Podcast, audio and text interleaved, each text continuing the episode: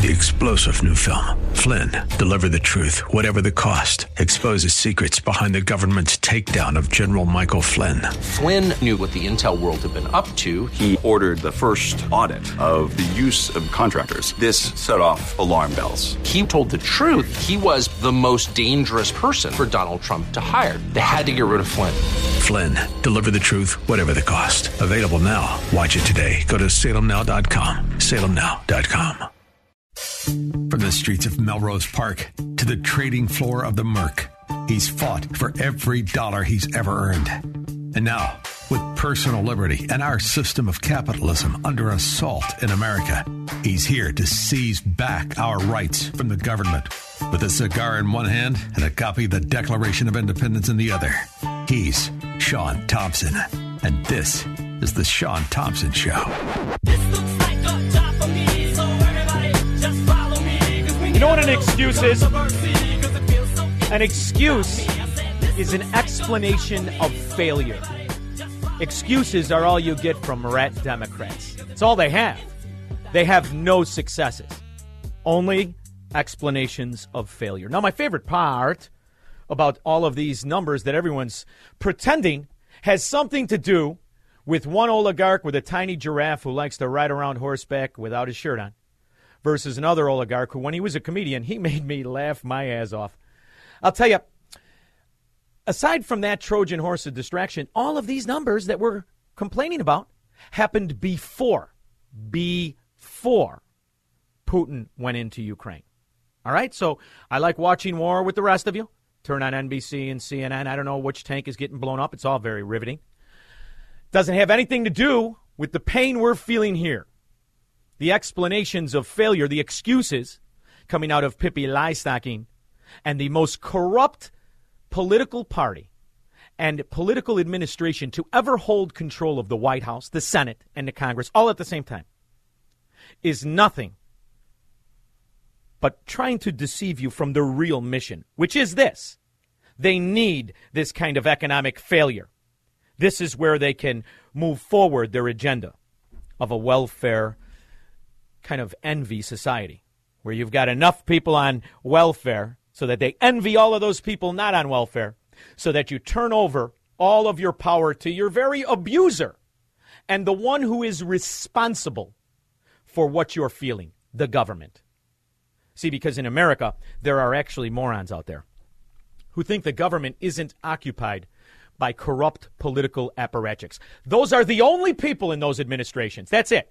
In those little bureaucracies. Pick one. What do you like? The EPA loaded with political kiss asses who got their job and their position where they wait for break, just like all other municipal workers, by sucking up to the people in power. So right now, the Democrats don't only control the White House, the Senate, and Congress. They control all of these foot soldiers of bureaucracies. They absolutely do. That's who makes it up. Because can it be that I am the only person that remembers in 2012 the largest oil find in history? You see, in the past 100 years, in all of human industrial industry, we've consumed 1 trillion barrels of oil. 1 trillion. There are several times that and much more, says Roger Day, Vice President of Operations for American shale oil. You remember the shale boom in the northwestern section of our country?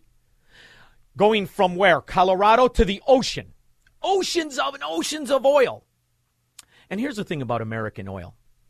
If you've ever read the book Titan or even looked into it, our oil is the lightest, the sweetest crude. It's absolutely true. And the way in which we pull it out of the earth is the cleanest. So if the eco Nazis that are now in charge of your life actually gave a rip about the environment, they certainly would not be promoting oil from a tyrant in a slave camp. They wouldn't do it. In fact, I remember when Donald Trump went before the UN, that comedy show of bureaucracy, and dismantled Maduro. You remember it? We are also committed to supporting those people in the Western Hemisphere who live under brutal oppression, such as those in Cuba, Nicaragua, and Venezuela. According to a recent report from the UN Human Rights Council, women in Venezuela. That's important. The UN Human Rights Council. There's a reason we all know so many new immigrants, and I'm glad they're here because they were formerly victims and prisoners of these dictators around the world, specifically the scum Maduro. Venezuela stand in line for 10 hours a day waiting for food. Over 15,000 people have been detained as political prisoners. Modern day death squads are carrying out thousands of extrajudicial killings. The dictator Maduro is a Cuban puppet protected by Cuban bodyguards, hiding from his own people, while Cuba plunders Venezuela's oil wealth to sustain its own corrupt communist rule. Since I last spoke in this hall, the United States and our partners have built a historic coalition of 55 countries that recognize the legitimate government of Venezuela. To the Venezuelans trapped in this nightmare, please know that all of America is united behind you. The United States has vast quantities of humanitarian aid ready and waiting to be delivered. We're watching the Venezuela situation very closely. We await the day when democracy will be restored. It's never restored. All they were waiting the day for was for oil to go be above $100 a barrel. And now, what is the new feeling of Venezuela? With regard to, to Venezuela, um, we have a set of interests with uh, Venezuela. They include, of course, supporting uh, the democratic aspirations, uh, aspirations of the Venezuelan people. Listen to this butter handed pansy with his shark eyes. Antony Blinken, whose only real qualification is he fits real nicely in Joe Biden's lap. Uh, they include uh, securing the release of Americans who are unjustly detained there.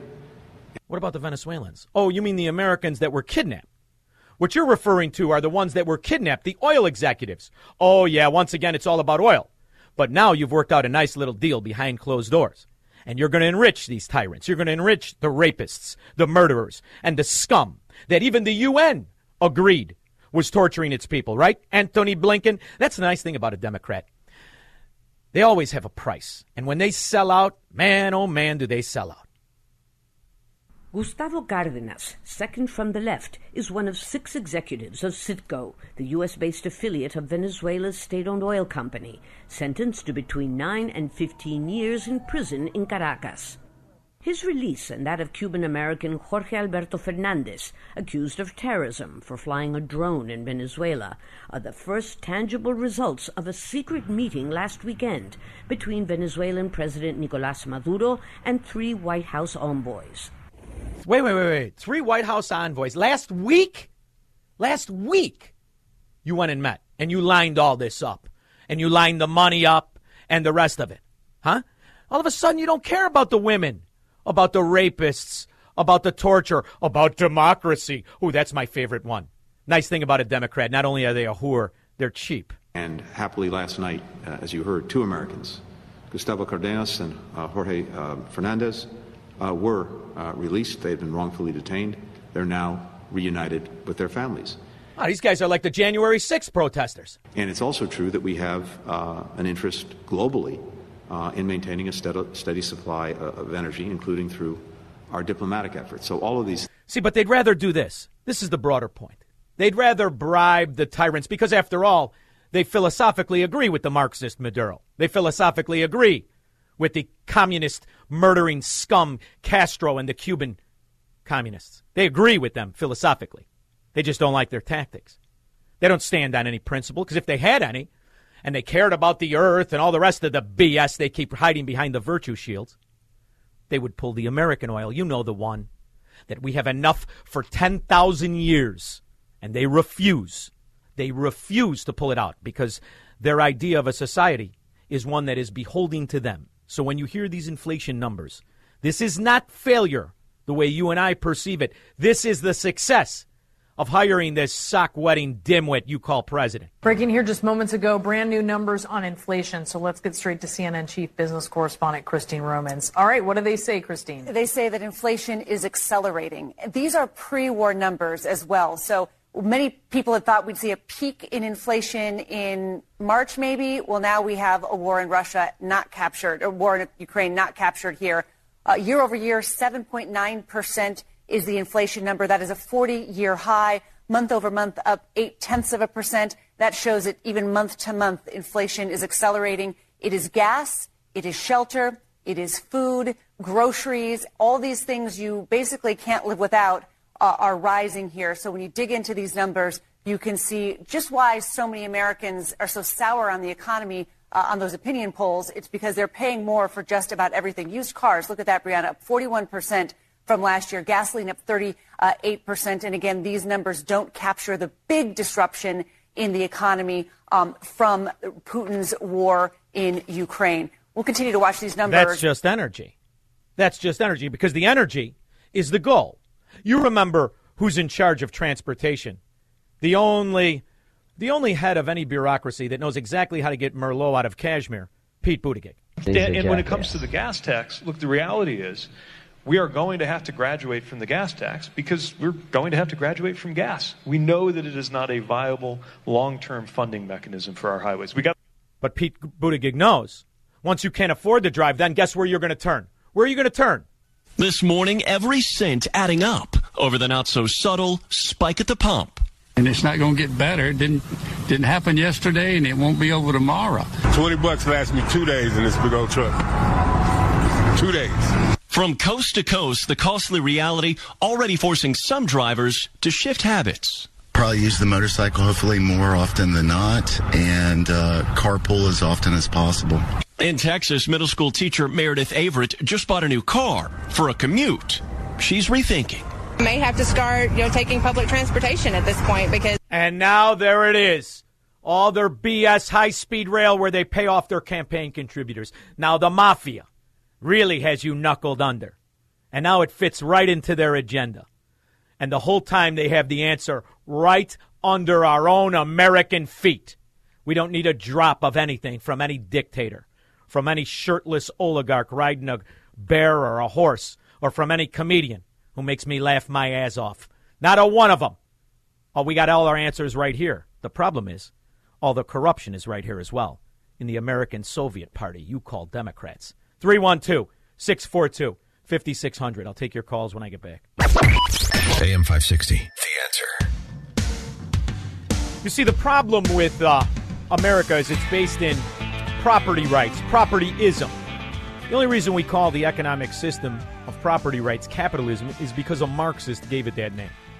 The American system of an economy is called capitalism incorrectly. It's propertyism. And all people in this country have the right to the property. Now, property doesn't just mean stuff, it means property over your own life. Now, how can government take it away from you in a society that's built on it? They can tax it away from you, raise the cost to where you cannot afford it, and you have to sell off your property just to exist. And that's how you overtake a society built on property rights by destroying the affordability to have that property. And now you see after COVID, you don't even have property rights over your body. This is the plan. So as you see Pippi Liestocking come on day after day, make excuses. As you see different conflicts get their attention, even though conflicts have been going on long before they got her and will go on long after. This is all nothing more than an explanation of failure, an excuse to buy time. Because before you know it, the quicksand of socialism is too expensive for most to afford. Tim DeKalb. Hey, Shaun. Hey, buddy. Good, good points, my friend. The thing with the Republican Party or Republicans in general is they do not know how to communicate the wonderful life of conservatism, the wonderful life of, of just being a conservative person. And the Democrats then basically promise to people who are middle income earners or less a life of help you out. And that needs to stop. We need to show people why our life is better. But our I neighborhoods I- are better. I our will say families this are better. I will say this to you, and I want to know what your thoughts are on it. I reject the word conservative because it's, it's been bastardized, number one. Number two, it doesn't mean anything. And if you go back to the original meaning of it, to conserve what? The reality is you've got a, you've got a fraud of a man without a chin who looks like an old lady. His name is Mitch McConnell, who is the head of the Conservative Party. He is, what, the number seven most corrupt sitting politician? Only he's only outnumbered by the top six Democrat frauds. So I, I reject conservatism. I call myself an American, and I believe in Americanism.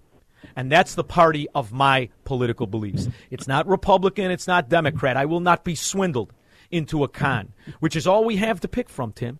So what we need is an Americanism, an American party that is steeped in the principles of American law and property rights goes along with that. And the only way to save this is to reestablish it. I have a caller on the line that says when is enough enough and the conflict. The reason people in Illinois feel that is because you've you've been living under that thumb for so long you think that's how it is in this country.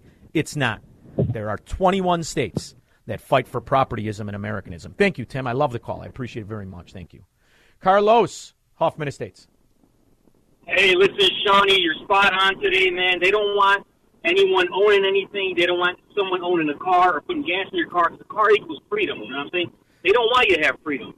Carlo, do you Carlos, do you know why all of these self-described erudites, all of these pseudo-intellectual elitists who hide in a socialist utopia of a university or hide in under in a trust fund neighborhood like Oak Park and never earned a dollar in their life, but yet they walk around as if they're better than everyone, and they hate the only system of, of an economic uh, ideology that allows someone to come here with nothing, but he can turn a wrench. And before you know it, that guy owns four auto mechanic stores and has more money than the trust fund baby who did nothing. That is why they hate the American propertyism, or referred to as capitalism. They hate it, and they work tirelessly to create a system that strips money away from the earners. Well, it only gives it to the people who are loyal subjects to the state. That is what's happening. And you're exactly right. They hate the idea that you don't have to follow their Rube Goldberg system of life to be successful.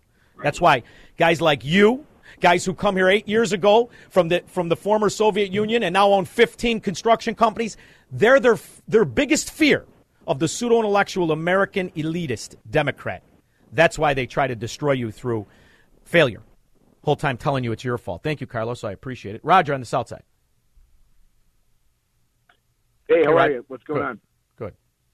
Uh, not uh, Carlos, the car- call before him. uh, Just one real quick thing I want to say. I- I- The people who are lifelong Republicans or go along with this co- conservative word, like you said, he said uh, we need to show them, uh, you know, what a good way of life it is. They're not looking for that. Showing them is not going to do a damn thing. Nothing. You know, right now we're at a point where the the, the ship's going to go over.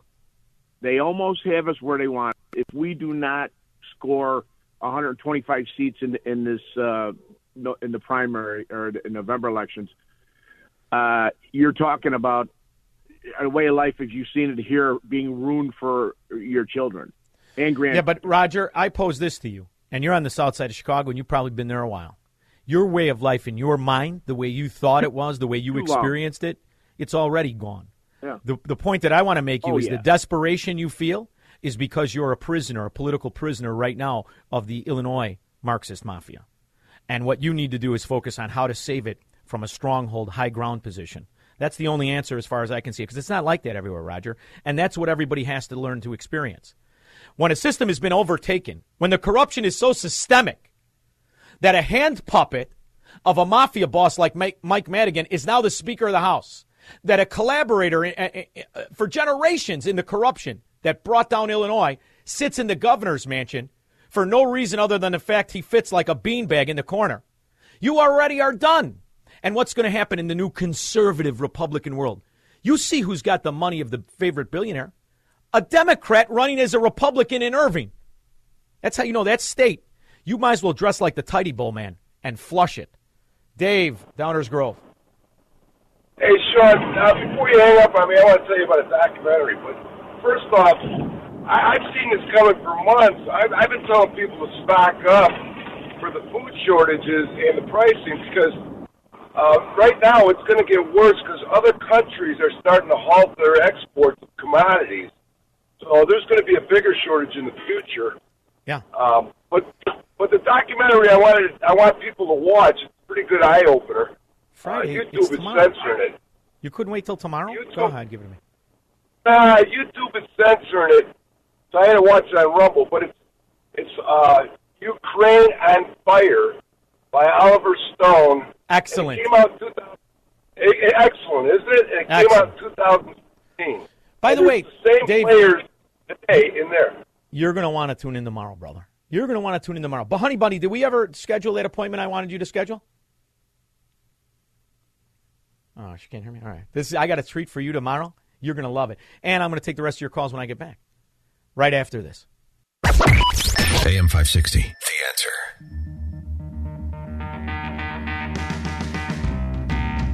You know, I haven't taken a train since I was a runner at the Merc. Is the TSA in the train stations? Anybody know that? Because uh, on the screen right here, TSA to extend mask mandates for the public transportation until April 18th. I love it. Now everybody's got to take public transportation, and ta da, you're a slave again. Keep playing right into their hands. Don't worry about the oil we got here. We have enough for a thousand years. Nah, let's not pull it out. Peter, Chicago. Shaun, I just left Costco gas station, five twenty nine a gallon for premium. And what I want to know, and I don't know how to find this information out, maybe you do. I want to know how many of the scumbags in Washington had options on oil, and when did they buy it? Because to me, it seems like they all put in options I and was- waited for this incredible gain. And I was they're just looking again- into this. I got. I have to. I have to review the site. I was driving. You know, I like to drive and do my research. I was driving, and um, they said there was something like sixty-eight Congress birthing people and others in Congress that for the first time traded oil and oil companies and various uh, uh, logistics uh, venues for delivering oil for the first time ever three weeks ago. And you're going to tell me the fix wasn't in? There you go. It's very Yeah, aggravating. And here's the go. other thing, Peter. You went to Costco and you got a deal because Costco sells it cheaper Yeah. than most places. Brother, this is a pickle. And thank a Democrat or a never Trumper. That's who gave it to you. Thank you, Peter. I feel your pain. I feel your pain. I got my daughters now. You know, we're going to spend a couple weeks together, and it's just, I love it. They're home from college. I love it. Love it. And we're tooling around, and I said, come on, I'm going to go get some gas. I just filled up. $73. Whoo-wee. I'll tell you what, it's what happens when you get a socialist in office. Socialism is expensive, and only the rich can really afford it. The poor, they just wallow in the ghettos. And that's the plan. Stan, can't you figure it out? Take a look at Chicago. Who do you need now? You need help from who? Oh, the abuser. Jim, Lake Forest. Hey, Shaun, enjoy the show every day. You listen a lot. Uh, spent 30 years in broadcast management, and you do a great job. But I'm calling in with your comment about Mitch. And although I've, you know, uh, donated to the Republican Party, every time they start sending the letters, I just write a letter across it. Just says "ditch Mitch," oh, I because he is a just a mumble mouth buffoon that is not the good image that we want to portray. His And I'll tell you, brother-in-law I didn't. is a is Mhm. a, is a vice president. He's a big shot. I want to say Blackstone. The corruption in the Mitch McConnell family. You know the wife. Do you ever see the wife? First of The all, wife? Oh yeah. Oh yeah. She's a lovely girl. And you look at Oh, this. yeah. What do you think she was attracted to in Mitch? Do you take a look at Mitch? He's the reason hookers You're are five hundred an hour. I mean, this is the ugliest son of a dog ever to walk the earth. But he is a Well, senator, and he is a I'm billionaire. jump back, jump back a little bit on on your conversation and everything else. I grew up in Gary. I worked in the steel mills through undergrad and graduate school, and fortunate enough to be living in Lake Forest now. But uh, for too many people, those dreams are history. You know- and I feel terrible about it. But when I was in, in the, I was filling up the car. I got my kids in the car, and my daughters are in college. And uh, she said, "My God, they- they- you know it's expensive." And we went for lunch. She's like, "Oh, look at the prices." And you're exactly right, Jim. At least when we were kids, that dream of doing better than our parents was obtainable. All you had to Oh, do yeah. was be a capitalist. Now, if you want to be rich, all you have to do is be a politician. That's how you know we are a socialist country. Thank you, Jim. I appreciate it very much. And that's damn right, boys and girls. This is a socialist country. This is the plan. This was the plan. And now all you're going to get is various excuses. Thank you, Jen. We just heard you say again that you think inflation is going to be temporary. We've heard you say that it was going to be temporary since last spring. So, how long do you guys think temporary is? Well, Four again, years. Peter, I think what we do is we rely on the assessments of the Federal Reserve and of outside economic analysts who give an assessment of how long it will last. The expectations. Wait a minute. Did she say the Federal Reserve? She said the Federal Reserve. I know she did. I saw Mrs. Doubtfire, another handsome woman. I saw her earlier today. really protected most Americans from severe financial crisis consequences of the pandemic so that uh, they're by and large in good financial shape. You're in good financial shape. You could afford this. She protected you. And the Federal Reserve that bankrupted America, they protected you. It was all for you. Have you had enough or are you sick of winning? You want to know how long it's going to last? When they say transitory? Until you throw every rat bastard Democrat out of every office. That's how long it's going to last. Because we saw what can happen when a man who understands at least a little bit of capitalism, how fast you can turn around and go down and pay a dollar seventy for gas, and oil can be thirty dollars a barrel. It can be thirty dollars a barrel tomorrow if you let American companies pull out the lightest, the sweetest, the cleanest crude that just heats you up in the winter, cools you off in the summer, drive around with your hair down and you're blowing around in your convertible if you got one. And when you fill up, it's $38. Remember those days? Well, that's what you're going to be telling your grandkids one day. Mitch, explains. You know, Shaun, you know, when um, LBJ realized that the president in Dallas was shot and assassinated, his very first call was to Bobby Kennedy. He goes, I need to sell that Halliburton stock. Okay? So let me tell you something, folks. Okay? This whole thing about the oil, the Democrats, sloppy Joe Biden back in 2014 knew this was going to happen. Of course they hedged their bets. They had this all lined up. You didn't think that sloppy Joe Biden didn't realize the unintended consequences of going in if, if Russia went into Ukraine and how that would affect the prices of oil? To, to the person who previously called, yes, they were totally in on it because that's how these, what I call, he said, these gangster Democrats, going all the way back to LBJ, they have done this again and again, decade after decade. People don't realize the truth. They, they don't do their research. They don't do any type of what I call investigative reporting. The bottom line is this, folks. The wool has been pulled over your eyes. Okay, you should be thankful that this guy Shaun, this current person that I'm talking to, has the balls to bring out the hypocrisy and these idiots called Democrats. Shaun, you're an I love inspiration it. to us all. I love it. You're going to do my next contract negotiations, Mitch. Keep it real. By the way, did the uh, lottery lower the prices of school? Did the cannabis sales lower your property taxes? Did any of the revenue from the gangster casinos help out the people? What happened to that money? Man, oh man, it's like the inside trading in Illinois. You got to love a mafia Democrat. They run it just like one. Except, I remember when I was a kid, the gangsters were men. They were heterosexuals. They dressed like men. They had hands like sandpaper. Those days are gone. Now you got little Irish yard gnomes, big fat guys that are their sons and cousins. Corks on the fork on Thanksgiving. 312 642 5600. I'll take your calls when I get back. AM 560. The answer. Every scatter when I shine the bright light of reason. I'm Larry Elder. Join me tonight at 7 right here on AM 560 The Answer. I'm calling in the Larry Eldridge show now. Every municipality, every county, every state, a mafia Democrat runs is not only riddled with corruption, it's riddled with failure. Never Trumper scum and the average Democrat welfare roach and those in on the scam gave you an 80 year old dementia patient and all of his moron, his moron administration, children, children like Deese, economic advisor. I think it's the, the, the path and the trajectory is clear. There is no amount of domestic production that we can do when we're dealing with a volatile global commodity where the price is set globally. There's no you set the price, stupid. Especially when you have the bulk of the commodity. That's how you control the market through competition, through success. It's always how the way. And then you have your transportation secretary. Oh, he's beautiful. All right. I pledge my heart.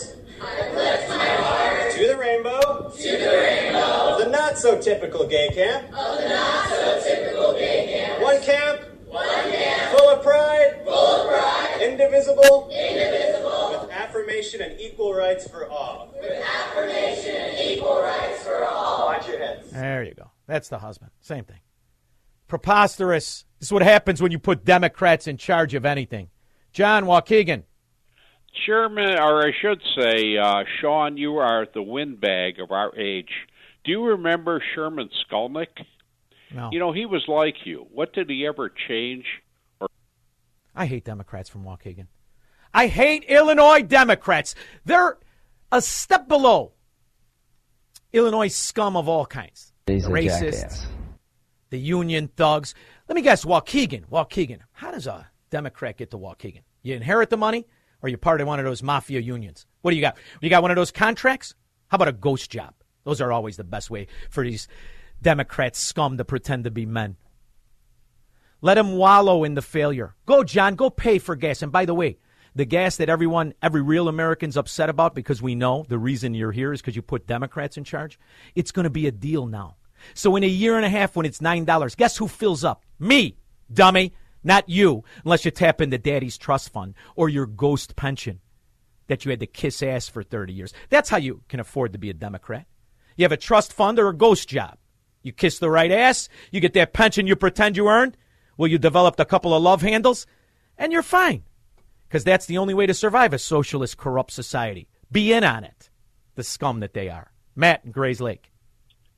Hey, Shaun, how are you? Very good. I don't know if you saw the, the text I sent you yesterday, but, you know, Biden, uh, three years ago, told us that he was going to do this and blast the gas prices way up high. In in in a, a couple of his uh, appearances on on uh, debates, he said no more uh, permits for any drilling on federal lands, Oh, no yeah. more new. I had played the on- clip yesterday. on any other I- lands. I played the And- clip yesterday. But then here, here's the thing, you know, Pete Pete's whatever his last name is said everybody needs to have electric cars. I did a little math yesterday. Right now, we produce 4.1 trillion megawatt hours per year. Mm-hmm. Entire electric production in the United States. Last year, 280 million cars were registered in the United States. So, if you do the math on those 280 million, eh, 280 million Man, I could save you all this aggravation. Go ahead. Give it your answer. we just to just to charge them five times a week each, Mhm. we would have to produce double the electricity that we produce now, Right. just to keep electrical, you know, power and it would take you it would take you three and a half hours. The cost savings is nothing. And by the way, Tesla just increased their prices. The Tesla, the ones that were the least expensive, now over a hundred grand. And Tesla's the best one. You're not going to buy that fix or repair daily, are you? The Lightning. And I love it if you live in a climate that's hot or cold. You're going to love that. I can't wait to see you waiting around to get your energy charger. You'll be like Jill waiting around for Joe on Saturday night. Takes about an hour. From the streets of Melrose Park to the trading floor of the Merc, he's fought for every dollar he's ever earned. And now, with personal liberty and our system of capitalism under assault in America, he's here to seize back our rights from the government. With a cigar in one hand and a copy of the Declaration of Independence in the other, he's Shaun Thompson. And this is The Shaun Thompson Show. All totalitarian states have various weapons to use against individuality, against the citizens. It's evident that science is going to be the weapon of choice of the American Soviets. You witnessed it, you experienced it firsthand with the pandemic or plandemic. You realize that here we are, a year after three vaccines and all of the lockdowns, all of the totalitarian movements, the seizure of your Americanism, seizure of your civil liberties and rights. COVID cases in U.S. year over year separated by 7,000 this year over last year. The deaths, a mere 75, as 1,810 people died today. Doesn't seem to be that those who have been quoting science and using it as a scepter of abuse were right about anything. Michael Betrus has a new book, COVID 19 The Science versus the Lockdowns. Michael, thank you so much for coming on and thank you for writing the book. Thanks, Shaun. I appreciate that. So it appears, you know, I never bought it, brother. Never for a minute. I'm one of those guys. I, you know, when politicians tell me anything, my knee jerk reaction, my only reaction is shut your mouth, you're wrong, or you're corrupt. That's how I view it, but you'll have to forgive me. I'm from Chicago, Illinois, where they perfected government abuse in America. Yeah, Was I wrong a- overall? Did we lose you? No, I'm here. I was just commenting. Chicago was a Illinois and Chicago were very difficult places to live for the last couple of years. Yeah. So much so that many of us fled to a state where flip flops are the proper attire in Florida, and the governor fought for your American rights. And the numbers were even better. Yeah, you know, it was really crazy. I, I wrote a chapter called "Lockdown Hypocrites" uh, in in the book, and uh, your governor actually gave me a lot of ammunition to work with. You know, his wife going down during the uh, first spring lockdown down to Florida, and then his uh, daughter, uh, you know, participating in equestrian uh, athletics in other states when they were locked down in Illinois. Some Yeah. of the stuff you can't make up. I, and I would tell listeners who said, "What do you mean you- you're going to move to Florida? How could you, you know, move to Florida?" Well, I'm going to treat myself like a Pritzker spouse. I am as good as, believe me, I think I'm much better looking than the Pritzker spouses out there. However, the reality is, I wanted to protect my Americanism, and I saw an opportunity to really of have fact beyond the shadow of a doubt that it is better to live in a, in a state based on American principles rather than a fascistic, Democrat, corrupt mafia state. And um, you've written 15 books, and I'm assuming you've done tremendous amounts of research. And I'm curious to know if your findings substantiate my opinion. They do. So all my books prior to COVID were business books, but I've written two books on COVID now: uh, Lockdowns on Trial, and then The Science versus the Lockdowns. And honestly, uh, Shaun, I came into this uh, just an everyday American, uh, minding my own business, and but I was looking at the um, the original cruise ship data, kind of recreationally, uh, and we we we really didn't have a lot of activity there. And then when we had that first model that predicted over two million people would die by the summer of 2020. I started piecing apart the model and applying it to the demographics in the cruise ship because it was really a perfect scientific experiment. It was perfect, self-contained, et cetera, and uh, no mitigations. And so we should have had 155 people die according to the models on that cruise ships, and we had 10 out of 7,500, uh, and age stratified toward the elderly too. And so I thought, wow, we're really off the rails. And then when uh, when we locked down, I mean, I think uh, your state was the second to lock down within hours after California, and uh, uh, and then we were on our way. And so that that was really what triggered my research. And yeah, the, you know, after all the research I've done, comparing countries, comparing states that had loose and tight restrictions, there's been real no no data correlation between restrictions and mask mandates and uh, lesser COVID activity. There, there just isn't. The highest correlation is actually um, worldwide is obesity. Honestly, it's it, it's you know because the age stratification is the same kind of everywhere. If you want the real X factor after the elderly, it's really obesity. The states and countries with low obesity had low lower COVID impacts, and the states with uh, and countries with higher obesity got hammered. And you know, unlike you, I, I, I have always been political. I was raised by somebody political. It is my sport. I don't watch sports. It's all I focus on. So I uh, have always been very strong in my political opinions. This, to me, was the most obvious misuse of perceived political power I had ever seen. And the idea that we have government officials in a country that's built on the American individuality and the unalienable rights of the citizens and their ability to now extort and coerce people into putting chemicals in their body in which they've already prepaid for, and the people who provide those chemicals are held harmless from side effects.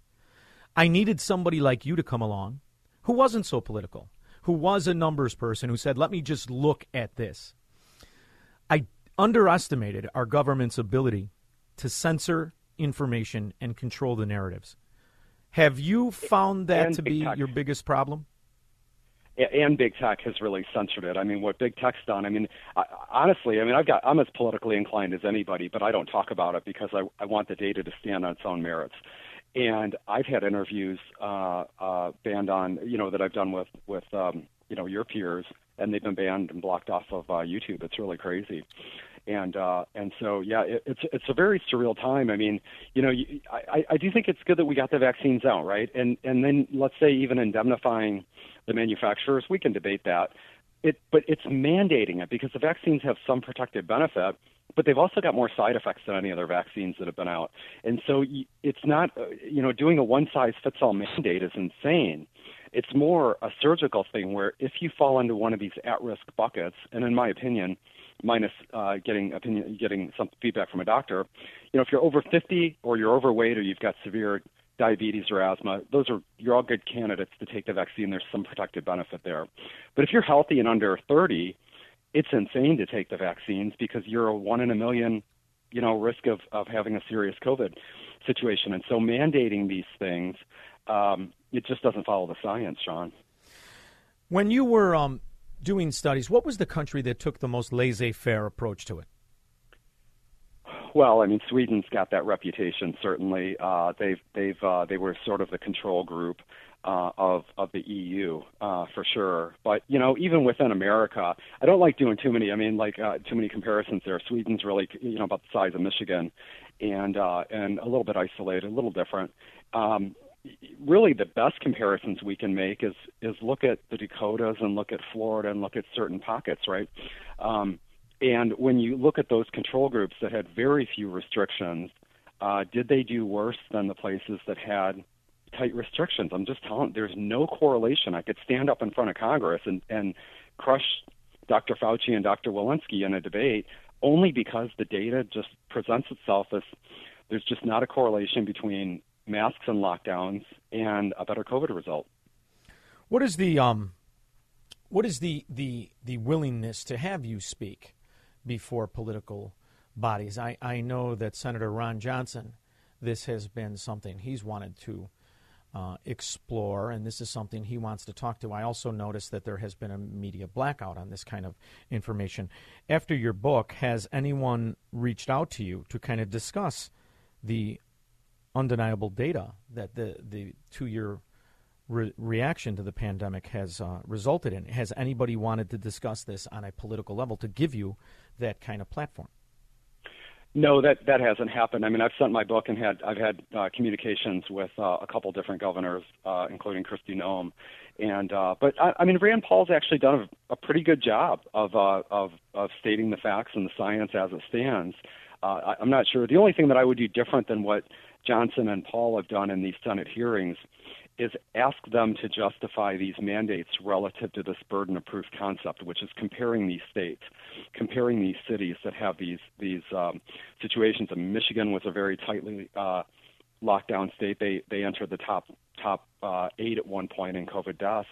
The Dakotas are both out of the top 20. They were the least restricted states going, uh, and so uh, somebody has to answer to that, and I, would like to hear. And so that's the only real question I haven't seen the Senate committee ask uh, Dr. Walensky, who really should be more the target than Fauci, because the CDC sets these rules, these guidelines, and that's what gets followed. Fauci really should have.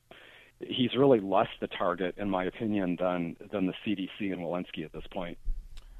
The Drudge Report lists COVID cases daily and deaths daily as I look at what's happening in our society, it's almost laughable that people are just ignoring it now because I think even the most willing slave among Americans are sick and tired of it for the most part. But the cases today and the deaths today are indistinguishable from a year ago. They run a year over year daily um, um, numbers of these of these cases and deaths. Are you astonished that this isn't being talked about? I mean, I, they were talking about metrics and percentages, and we would have daily briefings from our beanbag pretending to be a governor, and he would tell us how he was saving our lives as people were losing their businesses and kids were thrust into depression, and you forever changed just the adolescent overlook or, or outlook on America. Uh, have you found a suitable answer as to why all of a sudden, right now, with cases indistinguishable from a year ago, everything's fine now? Yeah, it's it's the midterm elections. I mean, it's really there's really no question about it. Uh, the one thing that you would give up power for and give up the emergency uh, authorizations for for future funding and for some of this control, uh, you would you would trade that for winning an election. And so uh, the polling is so disastrous around the lockdowns right now and around uh, school closures or around uh, school mask mandates that you're willing to give up all that power just to have a shot at, at getting reelected or, or having your party hold. And so it, it, it I really do believe it's going to be, you know, you look, I'm sure you saw this, you follow this stuff, right? That the, um, the thing that came out, I think a week ago, that, uh, consultant, uh, group within the Democrat party around, uh, things that the messaging that they need to, um, to start, uh, taking hold of and communicating out in order to have a, a shot at the midterms, right? I mean, it was all about, you know, basically say COVID's over, you know, and mask Yeah. mandates are behind us and all this kind of stuff. And so it's really not about the science at all. But, um, I, you know, to set some people at ease, because you probably have a few listeners in, in the uh, Illinois area that really believe this, the mask mandates in schools or with kids are important.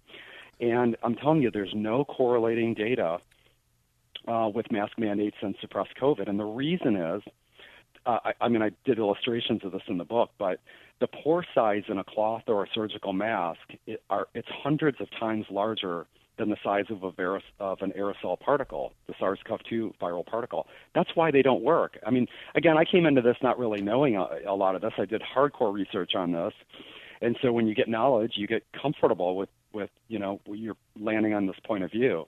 And so for me, it wasn't ever about freedom and liberties. It was really about science, and science really didn't support any of this stuff.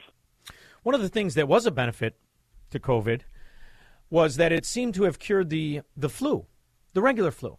You know, the one that was 50 times more likely to kill kids than COVID 19. Um, are you amazed at the amount of so called scientists, so called doctors, and um, people around the country that should have stood up and said, What about the flu? Did you find anything that, that substantiates my claim that the regular flu was more dangerous to kids than the COVID 19 pandemic? Well, uh, so it, it's a twofold answer. One, um, if you look at average flu deaths in youth uh, prior to uh, COVID, um, it, it, the flu killed more more kids than uh, than COVID. It's about a two to one ratio. Uh, that, that's just data. That's just a hard fact. Um, and so when, when we locked down originally, there was an expectation that a pandemic like this, the primary spreaders of the flu are kids. Parents know this. And so they expected school closings to correlate to suppressed activity. There's a lot of data on this. Uh, and so that's why you lock down schools. What happened with COVID, and we knew this by the time May or June rolled around of 2020, is kids were inefficient spreaders and they really didn't get sick. Healthy kids really didn't get sick from COVID. Uh, and so we, we sort of threw that out. The other answer to your question is COVID as a dominant virus worldwide really took over from the flu. So we went over a year with really having very, very few um, flu cases and flu deaths. Um, COVID just dominated that. And so when you hear people say, well, the reason that we had fewer flu cases is because we wore masks and we self we isolated and social distance and all that stuff. Well, that's exactly how COVID spreads. That's exactly how SARS-CoV-2 spreads. So the reason that the flu went away is it just got supplanted by uh, COVID-19, and it'll it'll end up resurfacing again.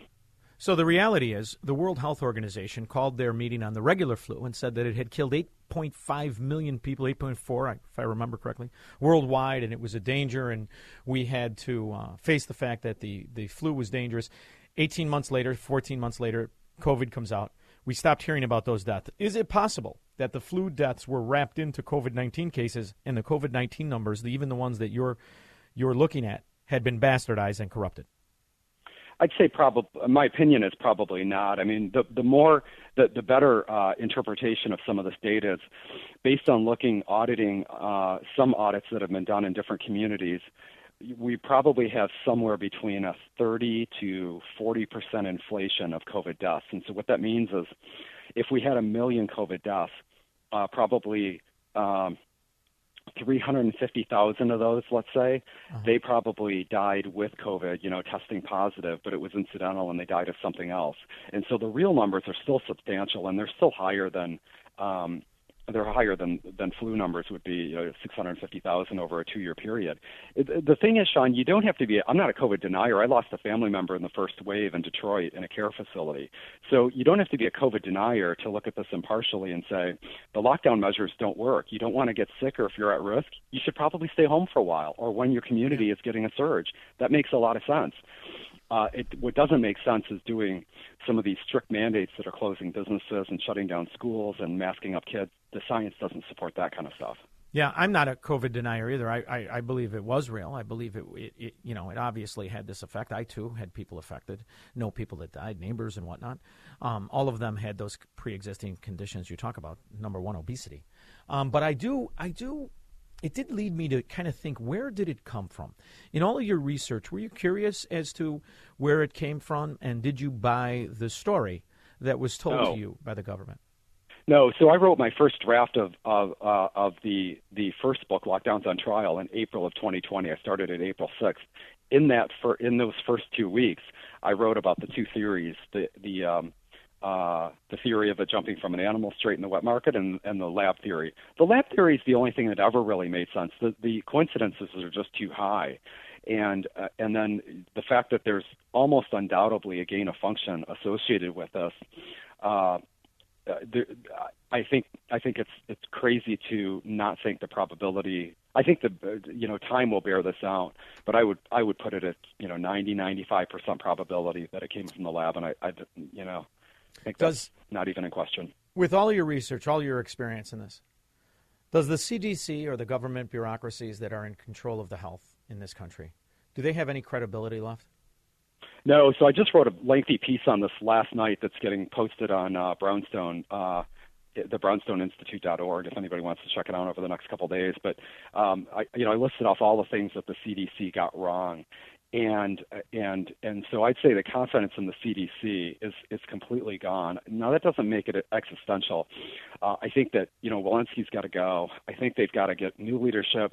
They've got to admit that they just got it wrong on on a lot of the things COVID related from a science perspective, and then maybe a few years of getting it right on other things. Uh, I think the credibility com- can come back. So I really do believe that. But right. I would say right now, confidence in I just saw a posted in, in that article. I think it was something like 78% of people polled uh, uh, felt like the public health within the United States was messaging at least one thing factually wrong or lying. Yeah, I mean it's what happened to me. In fact, when it, when a bureaucrat says science, I hear lie. Whether that is green energy or whether that's this, they've to me they've lost all credibility for a millennium and I don't think they're ever going to get it back, and they should privatize the entire thing, and that's the only way I'll ever have faith in it. That, and I want the people from Pfizer to be put in a Venezuelan prison like they were Citgo uh, uh, employees. What do you think about that? well, you know, it's the Pfizer thing's a controversial thing that and Moderna. So uh, there is protective benefit of the vaccines. That seems very real, and the side effects. And so getting them, they made a, a lot of money off of this, but they also created a product under duress at a time that we weren't really sure. That's when the R&D started on this was in February and March of uh, 2020. So I think that there's a little bit of nobility in the product that was created, and then the execution, the trial data that was released, and the overall messaging of no harms. That's where we get into trouble with Pfizer and Moderna. Um, on the front end of this, I'd say there was a bit of nobility and there was a bit of an emergency. I think that's real.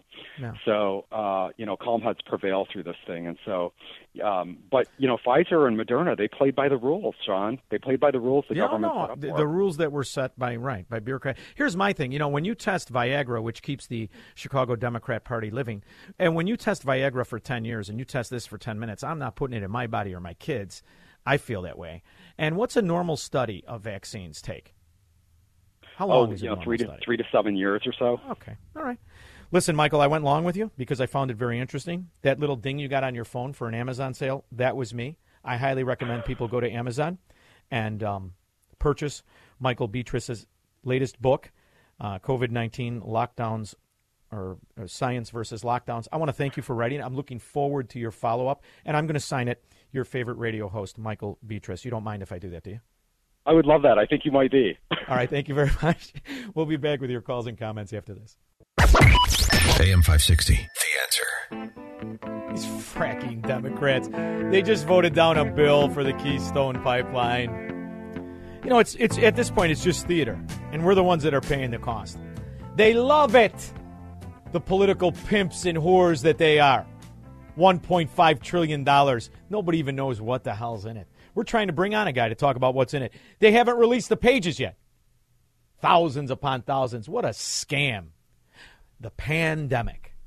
When the autopsy of what broke America is done in 100 years, it will be the year 2020 and the pandemic. Gain of function, Fauci invested. Pfizer opens up the facility in Wuhan, R&D, 2012. Boy, that paid off. Man, oh man, Mike, Southside. Hey, hey, uh, you know, like uh, 45 minutes ago, you had a segment on where the guy was talking about, uh, you know, rainbows and whatever, and I told your call screener, you know, when I heard that, I just saw a unicorn fart glitter. Nice. but nice. in your, but in your segment, you know, the uh, the Wuhan Health Organization and the Center for Dominance and Control, as far as I'm concerned, they they perform flawlessly in creating fear and panic and chaos in the world. It's wonderful. It's wonderful. And uh, you know, I was when I was reading in Chicago the money that they spent on McCormick Place. How did that get taken care of in our new surplus that we just got when we got the welfare check? You almost have to love how they get away with the bribery, with the payoff schemes. It's really something to admire. And nobody does it like a Chicago Mafia Democrat. Thank you, Mike, the South Side. Stay safe. Buy one of those. McBeth, did, um, did Chevy ever get back to me on my Chicago edition Kevlar cars? You know, they burnt. Oh, I, didn't think about the carjacking. You know, you want to carjack a Kevlar car. Don, Chicago. Hey, yeah, you know, I was listening to the radio today, um, and they talked about a couple hospitals in Chicago that magically had no COVID patients all of a sudden. And I found it coincidence. One, the election's coming up. You know, they're going to start uh, running for election over the summer, and everybody doesn't want the vaccine. So, you know, a lot of people are fighting against it now anyway. The other thing I bet you are a Big Mac that's going to be a big coincidence is come the fall, after the election, Pfizer and all these guys are going to say there's another variant of the COVID that's not serious, but you may need a vaccine again. Don, you're going to get called a conspiracy we'll ever have theor- to have a vaccine again and again. You're going to get called a conspiracy theorist. Aren't you nervous? Aren't you nervous? You're going to get called a conspiracy theorist. You're going to get called all kinds of names okay. by a bunch of Democrat scumbags. Doesn't that bother you? See, I don't think Not it should all. bother you because it isn't a conspiracy theory. It's identifying a conspiracy that worked. And the pandemic is exactly what worked because without it, you wouldn't have this Democrat dimwit with dementia pretending to be the president. The only reason that that dimwit is in office is because they released the pandemic just the right time. It was perfect timing. Thank you, Don. I so appreciate it. No one wants to investigate the emails anymore. We're not talking about that. No one's talking about the origins. In fact, all we're going to talk about now is how to cover up the exact planned scheme by the Democrat mafia to forever bankrupt Americans, 50% of whom are already on welfare cheese. Now all they got to do is get about another 15, 20%, and it's all over with. And now you've got the perfect excuse. Oh, yes. It's two oligarchs fighting each other. And their assessment at this point continues to be that it will moderate by the end of the year. There's also no question that when a foreign dictator invades a foreign country, and when that foreign dictator is the head of a country that is the third largest supplier of oil in the in the world, that that is going to have an impact. And So then you go to a dictator who's the second largest. You know the guy with the big mustache, like Tom Selleck, except he's ugly. things come to bear when it comes to, uh, to Venezuela, uh, as well as to um, other countries um, around the world where we have a multiplicity of interests and use diplomacy to try to, to advance them. Like Iran? Oh, they're the good guys too now. Sure, they mutilate and beat their women and children. That's all right. They've got oil. We've got oil, but yet nobody wants to touch it.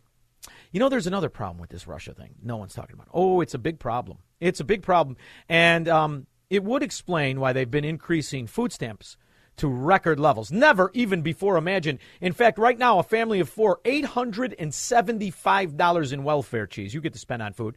Well, the rest of us have to pay it out of our paycheck or what what's left of them. We're about six or so weeks away from planting season, and any farmer will tell you the fertilizer is just as important as the seed, but that fertilizer is getting harder to come by. Russia is one of the largest producers of fertilizer, and with sanctions, the market just got a whole lot tighter, meaning prices are going up. That is significant because the prices for some fertilizer had already more than doubled before the invasion due to COVID supply chain issues and several major storms. That's putting a lot of farmers like Dave Jolly in a tough spot, having to decide whether to pay those higher prices, switch to crops that don't need as much fertilizer, or plant fewer crops altogether. All of that equals higher prices for you. All of those choices are higher prices for you. See, when the common denominator of things goes up in price to a parabolic level, guess what happens? They go up in price. So when you're hearing all of the excuses and all of the of the discussions of so-called transitory inflation, and they tell you, don't worry, we know gas is up 38%, electricity up 9%, meat, poultry, and fish up 13.1%, milk up 11.2, not even the white rabbit milk, very hard to come by, eggs up 11.4, shoes up 7%. Huh, why would the shoes be? Because leather and all the rest of it, oil, oil, oil, cigarettes, not that that matters, up 7.3%, coffee up 10.5%. Remember that those numbers that they're nervous about, they're released weeks before. Those are old numbers. This is before Rootin' Tootin' Putin went in. And that's not what the White House wants you to believe, though. You may have noticed this week that your gas prices have gone up. I want to talk to you a little bit about why.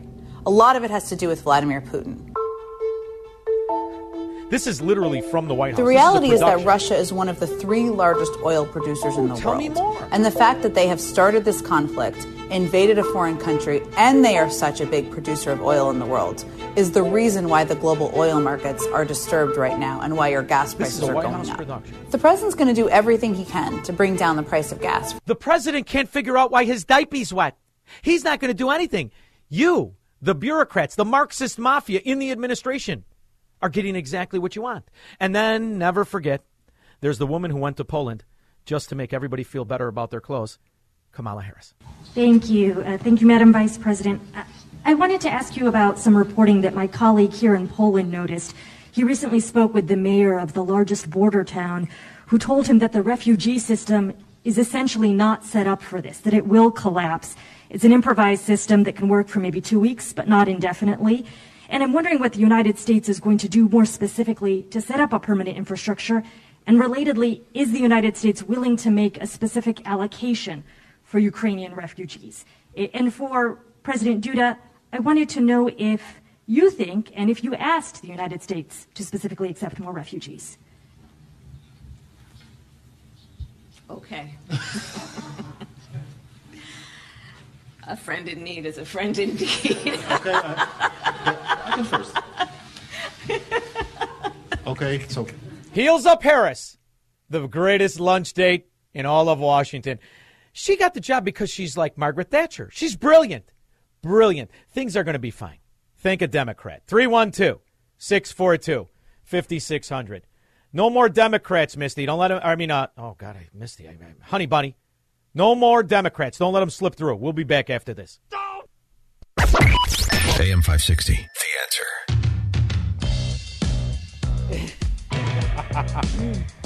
Ah, I tell you what. Atrocities to the left of me. Atrocities of the right. Stuck in the middle with you. Jack and Valparaiso. John. Yes. I Got a little tip for Zelensky. He's holding all the cards. He's got two pipelines that go from Russia to Europe in his hands. All he's got to do is threaten everybody. Tell him, hey, this thing's going to get blown up. You're not going to get any gas. And hey, uh, Putin, we're going to blow up your pipelines. You're going to be able to sell any gas. The oligarchs- of my country now. The oligarchs that own the country would be very upset if he blew those pipelines up because their gas runs through Well, it too. breaks my heart. He's going to Yeah. die sooner or later. You may as well blow him up. Yeah. All right, boy. You know, I hope your wife many listens. cars left. You're the last guy to go You know? through a divorce and you just burn the house down. I see how it goes, Jack. I get it. Greg and Lagrange. Idiot. Hey, how you doing? Good. How are you? Good. The mask, uh, two purposes there, right? Make you surrender. To to say I quit, I surrender, I I put it on, and it's also to break your spirit. It's also to challenge everything that you you learned as a child, Western civilization, every lesson you learned, make you think that that's not true, and turn you inside out. That's how it works with that. That's a conditioning mechanism. And the other thing that really gets my goat is and this is no slam on any of the talk radio, but why is talk radio putting out their talking points where we can't get a lot of Republicans focusing on five distinct issues? And believe me, this administration in power in the government now has more than five problems where they're not out there hammering it every day. They would get FaceTime because the press wants FaceTime because that's how they exist. And I cannot understand why why you can't find leadership in our the party that we will support over the other party that's taking us down the road to Venezuela to just pound on this every week. I well, mean, just, first of all, they've neutered the Republican Party because the so so the large percentage of the Republican Party are corporatists themselves. So they're going to benefit from this. You got to understand, they're benefiting from this inflation. The the power they have, the bribery that they are now uh, enjoying, and the rest of it. When this when this happens, this is the problem with a systemically corrupt government. They benefit from the failure of the economy. They don't. It, it, so you're, you're you got what about thirty percent of Republicans that are decent people, and I think I'm high on that. You you might be Shaun, but look at look at the numbers that just came out at the break. Consumer consumer debt is is just rising rapidly. Greg, who Yeah, talked why- about why this in can't we learn December? history? I distinctly remember doing this show, going into Christmas, talking about how consumer debt had went par- parabolic. This isn't just happening today. This is the plan. And this is what you do when you have a- a society that believes that the country that keeps calling it the strongest doesn't need a war to hide their failure and isn't bankrupt even though it has to print money every single month. The evidence is very clear. It's a Ponzi scheme. It's a scam. And the Republicans that are in on it don't want it to end. And by the way, you watch what happens with the interest rates this month. Uh, You're here to hear first. Nothing. My offer to you is this nothing. And you'll pick up the gaming license fee. David and Lansing. Hey, Shaun, uh, I just called in because this war is distracting many people from what would have happened had the war not happened. For example, I want to remind people of Tony Bobulinski and Hunter Biden, and they were going to create a company called Sinohawk, which stands for China and Hawk, which is Bull Biden's favorite animal. And this company might have kept going. Imagine how much money this oil and gas company uh, would have made had you know Biden uh, quit smoking crack and everything. Are you are you are you suggesting that they're not already making money and that Igor Kolomoisky, who got his oil company back after it was put into into state hands, he got it back with the new president. Are you suggesting they're not still making money? They're still making money, brother. This is the play. This is the game. It isn't about providing service or devi- uh, you know delivering a product. It's about having a monopoly on it. And these kind of conflicts, this kind of climate eliminates the weak competition. And now that's all, all that's left is the strong, corrupt competition. Think of insurance companies 12 years after Obamacare. Think about how many are left today. Think about how things have changed. Think about the money that's made in premiums and all the rest of it. Think about the corrupted hospitals, even though we have 50%. The doctors all lockstep with the government. This is the greatest thing to ever happen to fascists. They like this kind of climate, which is why when they do a production, they add music to it. For the American people. But there are a few facts you should be aware of. U.S. production of oil and gas is rising. In fact, in the first year of the Biden presidency, there was more oil and gas produced in the United States than the first year of the Trump presidency. and there's opportunities to produce more from here. But part of this is on the oil companies. Right now, there are 9,000 approved unused permits that This is how you backdoor nationalize these oil companies. See, they don't like the way they're working. Forget about the bureaucracies that they use to hamstring them. Now they can use their failure as an excuse to Hugo Chavez that. Oh, you remember that name, don't you? He was a man of the people. He had a worker party unite. He was another quasi socialist who was going to do great things and deliver utopia the same way the American Marxist mafia Democrat does. Your only real blessing here is that this old bastard is too old to be Hugo Chavez. The only way out of this is the weekend at Bernie's. Aside from that, inflation's going to last till you rip this fossil out of the office. Not to mention, we can get rid of the diapers and just send them back to Nancy Pelosi's house where they belong. I'll be back after this. From the streets of Melrose Park to the trading floor of the Merc, he's fought for every dollar he's ever earned. And now, with personal liberty and our system of capitalism under assault in America. He's here to seize back our rights from the government. With a cigar in one hand and a copy of the Declaration of Independence in the other, he's Shaun Thompson. And this is The Shaun Thompson Show.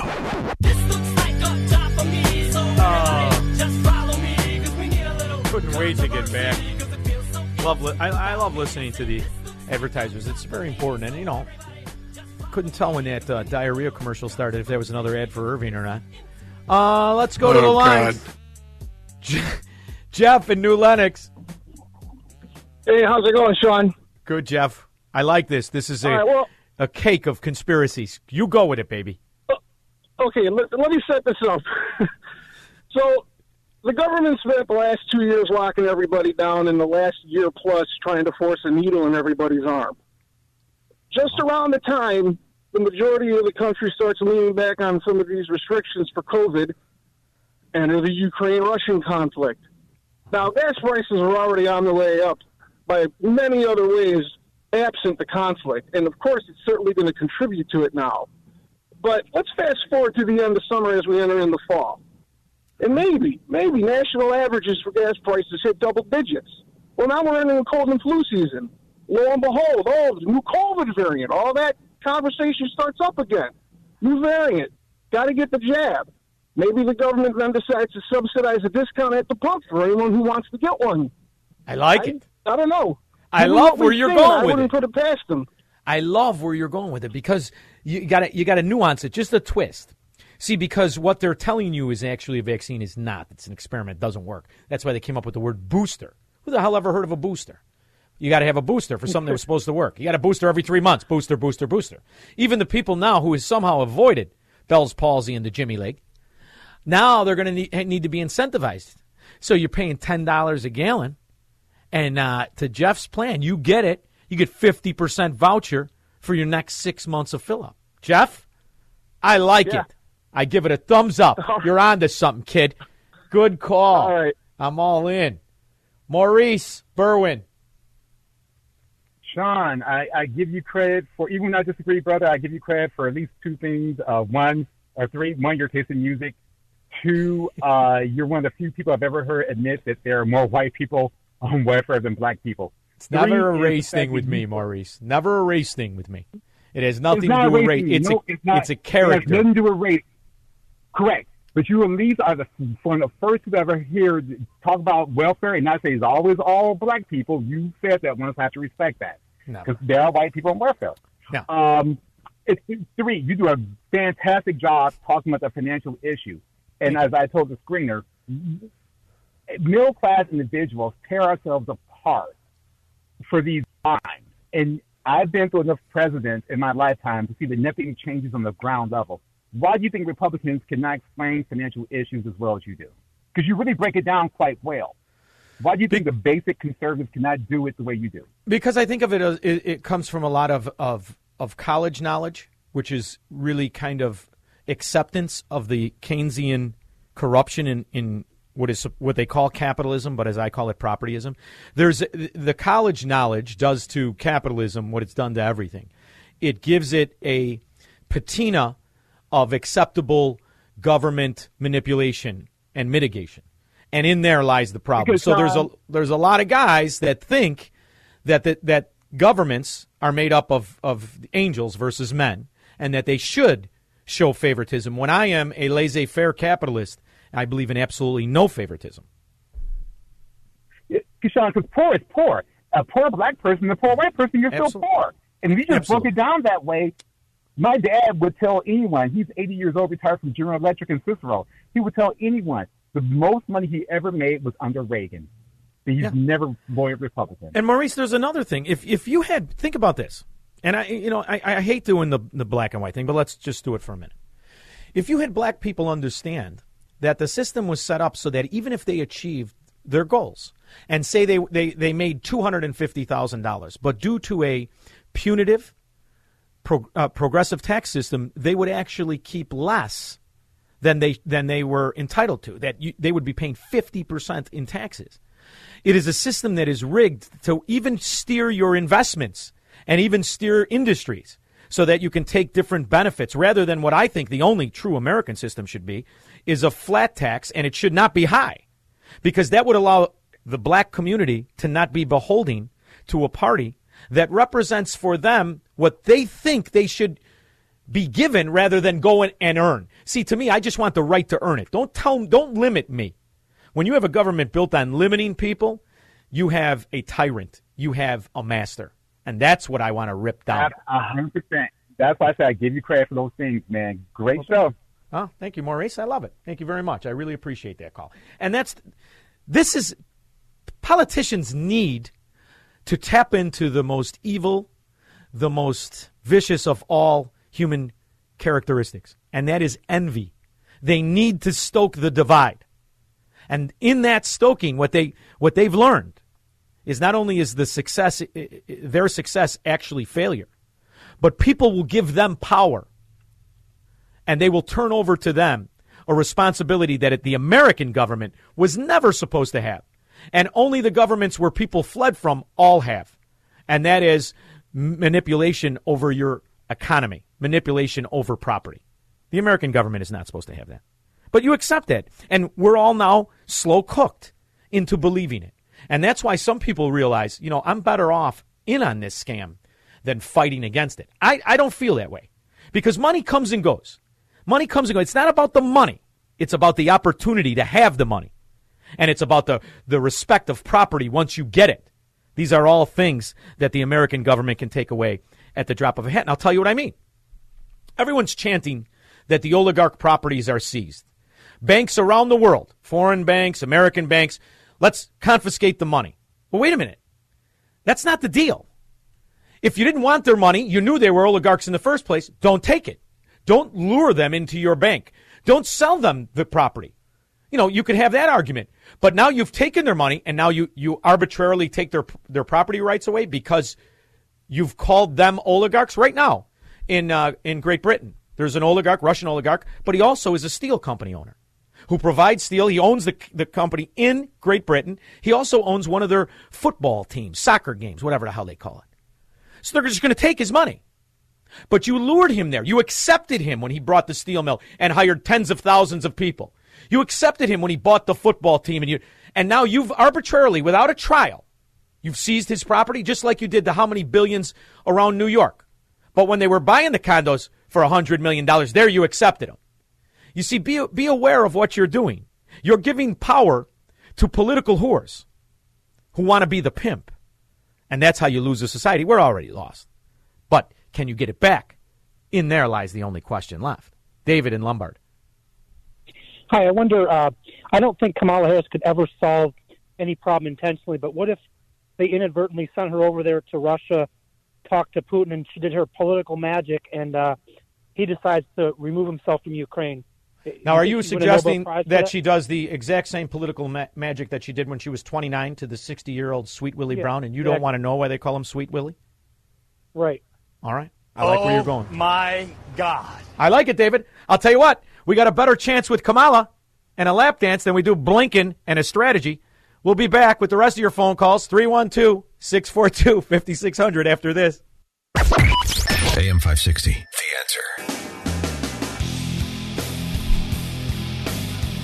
This country is where people of all genders, all religions, all skin tones had the best quality of life, had the best opportunity to improve their life, the best opportunity to follow their dreams, whatever they were. We produce the more ethnic millionaires than anywhere in the world. Anywhere in the world. Venezuela. How many citizens that are not related to Maduro have a high quality of life or not in the government? How many? Cuba? I don't think so. That's why so many of those citizens who fled that oppression come here and become the best Americans. That's the kind of thing you have to focus on. That's what the Democrat mafia must prevent people from realizing. They have to keep the hatred. That's their game. Carlos, Hoffman Estates. Hey, listen, Shawnee, man, I want to ask you what do you think it's going to take for Hispanic people to finally wake up and realize? I'm on the phone the with one. On? Because I'm on the phone with if, one. If you think about it, if you exactly, man, if you think about it, Hispanic people are very religious, family orientated, savers, hard workers, entrepreneurs. I'm just like, what? When are my people going to wake up, bro? You know what I'm saying? So you'll have to understand. Now you know you know you know the area. I grew up in Melrose Park. There were Italians. Right. There were there were Mexicans, half of which were not there legally. Those were the ones. Those were my friends. Now some of them took a, a side turn, but the vast majority became entrepreneurs, became businessmen. And you know why? Back in the seventies, you couldn't go on welfare if you weren't a citizen. You couldn't even go to school if you weren't a citizen. There was all kinds of, of problems and restrictions. So they had to. Yeah, they but couldn't. Shaun, Go ahead. back then, sorry to interrupt you, but back then there was a stigma about being on public health. You know what I Exactly. mean? My dad, you know, came from Puerto Rico. He's like, no, I'm not gonna, I'm not gonna take government help. Uh, You know, I'm, I'm gonna do this myself. You know what I'm That's- saying? Like, there's no more stigma anymore. People are proud for that. You know what I mean? That's a, that is a testimony to a lack of character, but that's because the the the the stigma has been bastardized and it has been intentionally. You've now got people believing they're entitled to live like a wealthy man because they exist, therefore they are. That's the socialist agenda. And here's the other thing: they have to simultane- simultaneously sell sacrifice, individual sacrifice with that. In there is the problem. They can't sell that to everybody because the greatest thing that for the for the for the American Party or for conservatism or for capitalism is when somebody starts to attain their goals and their wealth, and then they understand the aggravation of only living on 50% of what you make in the name of somebody else who has more virtue. They're entitled to more of your money than you are. And when people experience that, they'll never vote Democrat again. The problem is we have too few that take advantage of that. But Carlos, They're starting to wake up, though. They're And here's the starting other to wake thing. up. I hear them talking, man. doesn't matter if you're Hispanic and I'm Norwegian and Italian. It doesn't matter if Maurice is black. None of that matters. It matters if our character is aligned with the virtue of Americanism. All of that goes by the wayside. And this is the only country where all three of us could attain our dreams.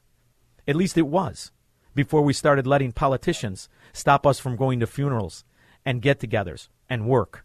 In there lies the problem. Thank you, Carlos. I love the call. James in Chicago. Man, great talk. I'm an indigenous American, and um, we all out here playing Monopoly. No, I, I- Um, yeah, we're being played. Well, we're not being played because we understand, like you, you're stepping up and you're speaking as an American citizen, which I am. Okay. Uh-huh. And we know that collectively now we have a voice, and we're, telling the politicians what we want, and they must, you know, they they, they have to to show their hand now. Well, You James, know? the other thing too that we got used to is they give us lip service. Both parties, right? They give us lip service. We've allowed them to, to carve out laws where they profit from policies, James. And it's going to take people of all parties. It's going to take people of all genders and all races to stand up and say, you politicians can no longer profit from from government policies. The idea, James, that people of all denominations whatever the case is, that any American thinks it's okay for politicians in the dark of night to pass a bill of 1.5 trillion dollars of debt and then or have already front run stock plays where the money's going to go right to these companies and they all become worth millions of dollars. That's simply that's- wrong. So we have to identify right and wrong and we have to stick to it. That's an idea. They can release the debt by giving us all one acre or two acres of land. Okay, we pay tax on it. We go put a house on it. I mean, that's just where I'm at right now. Give well, you know, all- you know, you know, James. Here's the here's the thing. I like that because that's what you want, right? But what about the guy, like let's say Dan Proft? Dan Proft, who has the morning show, he's not going to get married. He has no kids. He's not interested in cutting grass. He wants to live in a condo. So the, the problem you have to understand too, James, there are no blanket solutions for individual situations. The only one that does that is somebody that lets you make the decision of what you want to do. What I want to do is let you keep 100% of your money and only pay taxes on anything you purchase. That's it. The idea that the federal government takes 50% of your money, 30% of your money, and then charges Oh. you sales tax on everything you buy, and then charges you real estate tax on stuff you already bought. In there lies a problem. We accept too many layers of taxes, and that's how we solve it.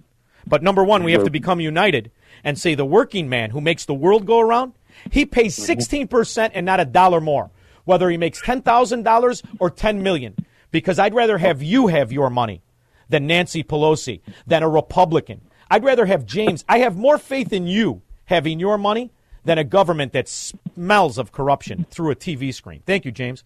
Love the call. And that's what we have to get back to. The only restraints in this country are not to be on any of us. Not on James, not on Maurice, not on Carlos, not on me, not on you. The only restraints in this country are to be on the politicians. But yet they have an unfettered life. There are no rules. There are no limits to their profiting, to their piracy. All the limits are on us. All they need now is a phenomenal excuse. That's all you really need is a phenomenal excuse. Oil and gas companies could tap into now to ramp up production.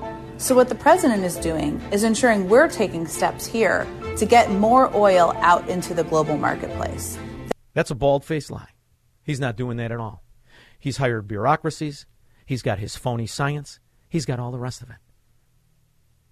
Our willingness to accept these lies is the problem. It's time to call them what they are liars. Pippi lie stocking. 312 642 5600. I'll be back. AM 560. The answer. You got to be kidding me, man. I, I, was listening to the news with Nikki Whaley. So when Pritzker was elected, the tax on a gallon of gas was 31 cents. Now, three years into the fat bastard's tutelage, it is 63 cents. And on top of that is 19 cents federal, which means 82 cents between state and federal taxes. 82 cents. And when asked about it, he said, Oh, this is a world problem. No, you corrupt piece of dung. It's not even half of that in Florida. Not even half.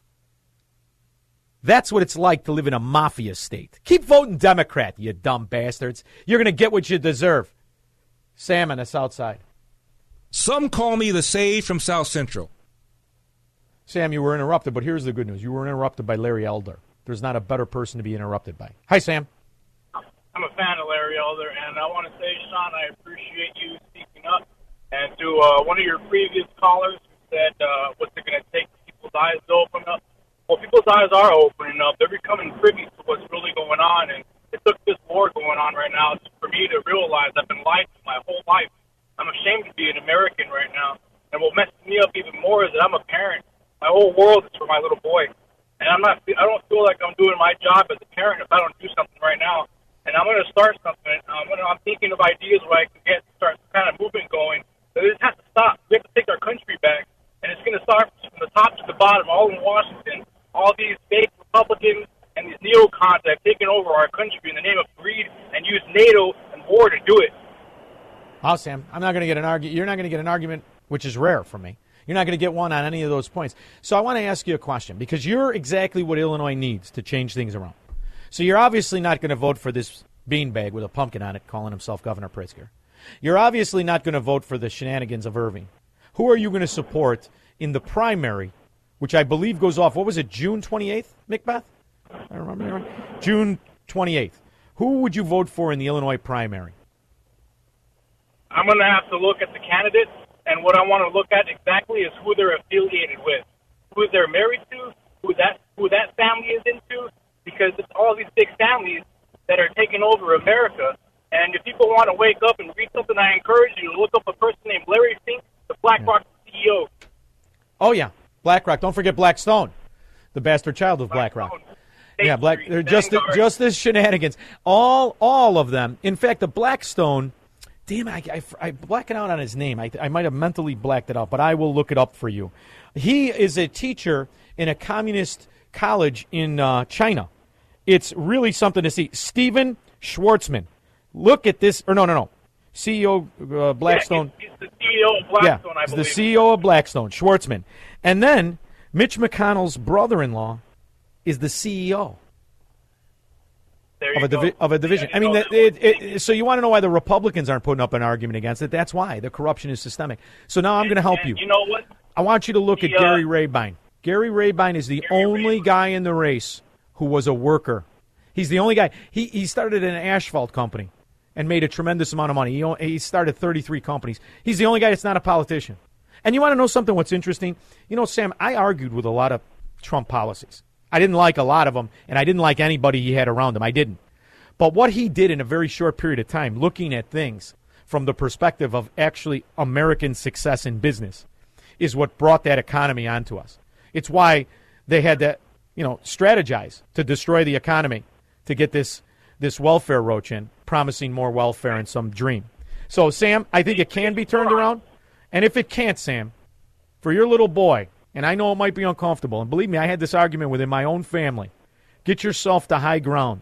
What I mean by that is get yourself to a red state that protects Sam and his son as the individuals rather than viewing you as a collective. That's my advice to you, all right? Thank you, Shaun. Thank you, Sam. I appreciate it very much. Robert Bloomingdale. Hey, Shaun, how are you doing today? Very good. How are you?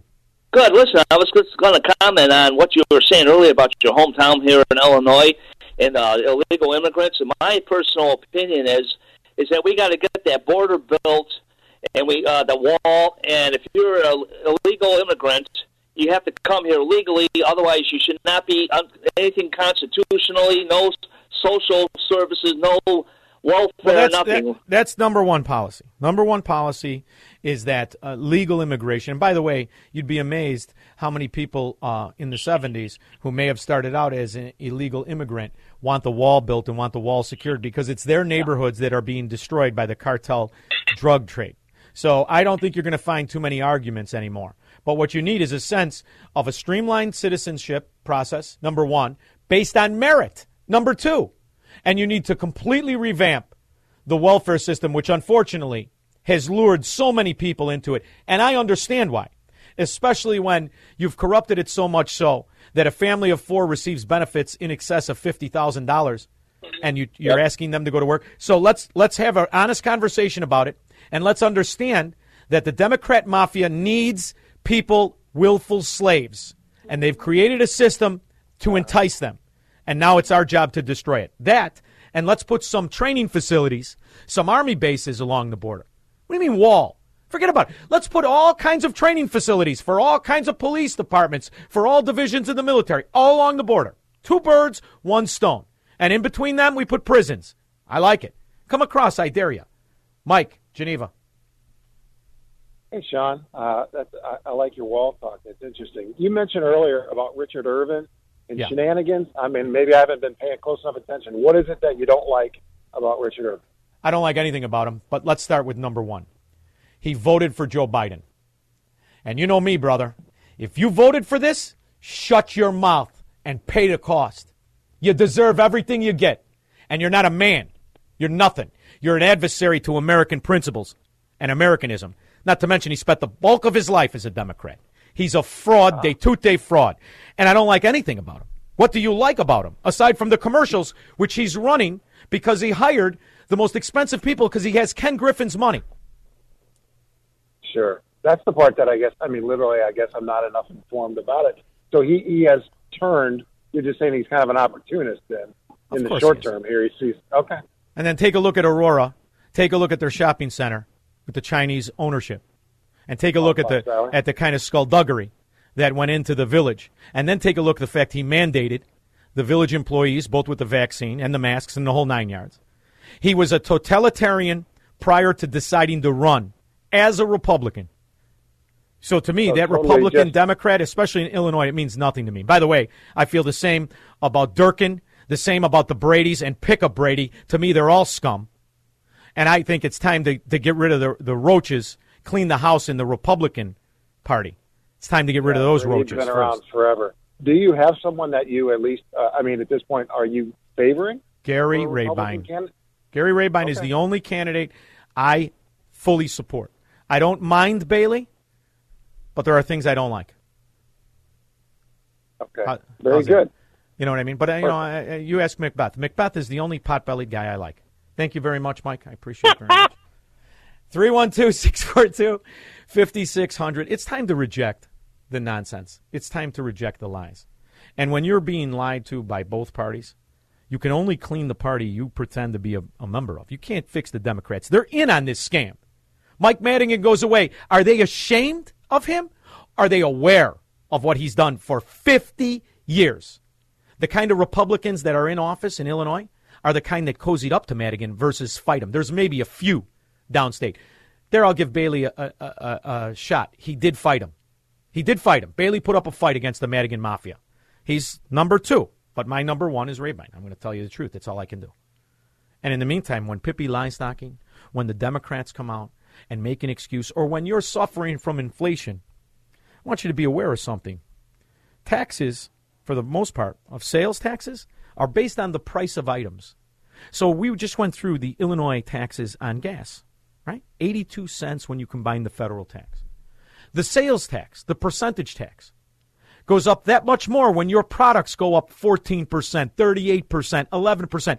They're making more money. Inflation is not the government's enemy, it's their friend, it's their weapon. It's why they create it, it's why they enjoy it the whole time, telling you they can fix it. How do they fix it? By subsidizing you more. Don't buy into it. 312 642 5600. AM 560. The answer. All right. I'm going to play a little clip of what I like in a politician. He's a guy out of Texas. His name is Chip Roy. I really like this son of a gun. This is a gentleman from Texas Rise. Reserving the right to object. Gentleman's recognized. Uh, thank you, Madam Speaker.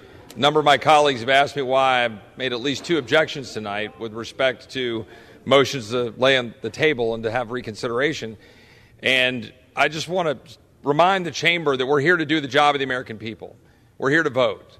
And earlier tonight, we had a voice vote of somewhere around $16 billion of continuing resolution spending to push forward government spending to the night of the 15th. And it is my considered judgment and the judgment of many of my colleagues that we should have the right to debate that and vote on it. And we had nobody in the chamber here when we thought, and we are under the good faith belief, that we would actually have a vote on that tonight. So they have parliamentary procedures that bastardize our representative republic. They're passing bills without reading them, without discussing them. They're cramming them through. This not only destroys states, it destroys countries. That's the kind of people you need to fight off the corruption that we're so accustomed to.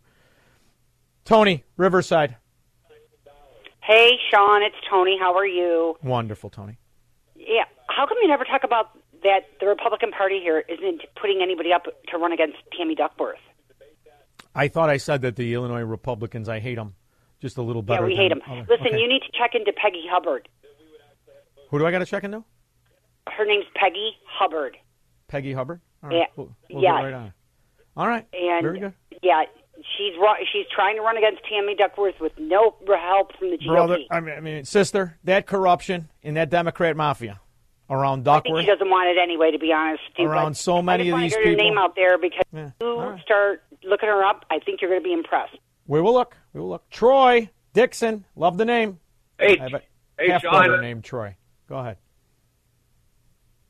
So, I love your show, man. Thank you, I'm brother. curious why you think Rabine's better than Bailey. Rabine is a very successful businessman who built the businesses, who didn't want to get into politics.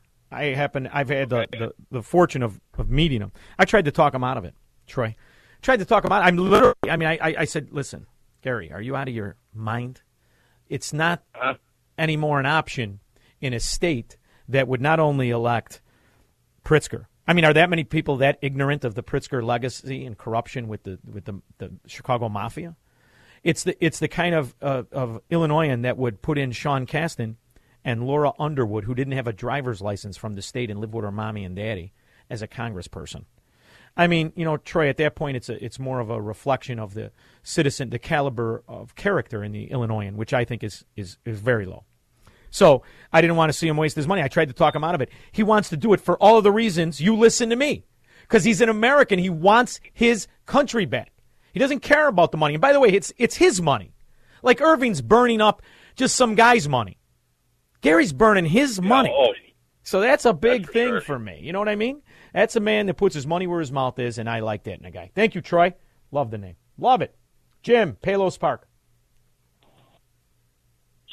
Once again, I love your show. I love you. You're the best benefit to this rotten town called Chicago where I was born. You know, but this country got strong by trading between 50 states. who had the nerve to pass free trade without having a referendum of the American people? Eight out Jim? of ten people I talked to want trade for us, not for China. But you got to understand. I mean, some of what you said is is true, but you got to understand what really unfettered, laissez-faire propertyism, as it's called, capitalism is. And then you have to read the Federalist Papers, and you have to re- reflect on exactly what did build our economy. And it's not just the trade between states; it's the trade between anybody, and the in- ingenuity of the American businessman who may want to import or export. So there's a, it's a little bit complex, and this idea that we have to cut other people out to compete is a falsehood. And by the way, it's a failure. And I'll go with this: there's a 25% tariff on Japanese cars, and the reason is because they'd expose the weakness in American cars. I want absolute competition where everybody wins, but they'd have to get rid of the labor mafia unions to do so. It protects corruption in an American system, so I want to rip that all apart. God, I can't believe the show's over. I want to talk about this for another hour. I'll be back in 21. Three star general Michael J. Flynn, head of the Pentagon Intelligence Agency, knew all the government's dirty secrets. He was one of the most respected generals in the military. Flynn knew what the intel world had been up to. He understood its funding. He ordered the first audit of the use of contractors. This set off alarm bells. The explosive new documentary, Flynn, Deliver the Truth, Whatever the Cost, uncovers the facts behind this scandal. Flynn told the truth. He was the most dangerous person for Donald Trump to hire. I find out the worst enemy that I'm going to face in my life is right here in America. They took my assessment and they wanted me to change it. And I was like, I'm not changing it. They had to get rid of Flynn. With in depth interviews, archival footage, and never before seen personal records of the man behind the headlines. I just felt like I was drowning. Flynn, deliver the truth, whatever the cost. Available now. Watch it today. Go to salemnow.com. Salemnow.com.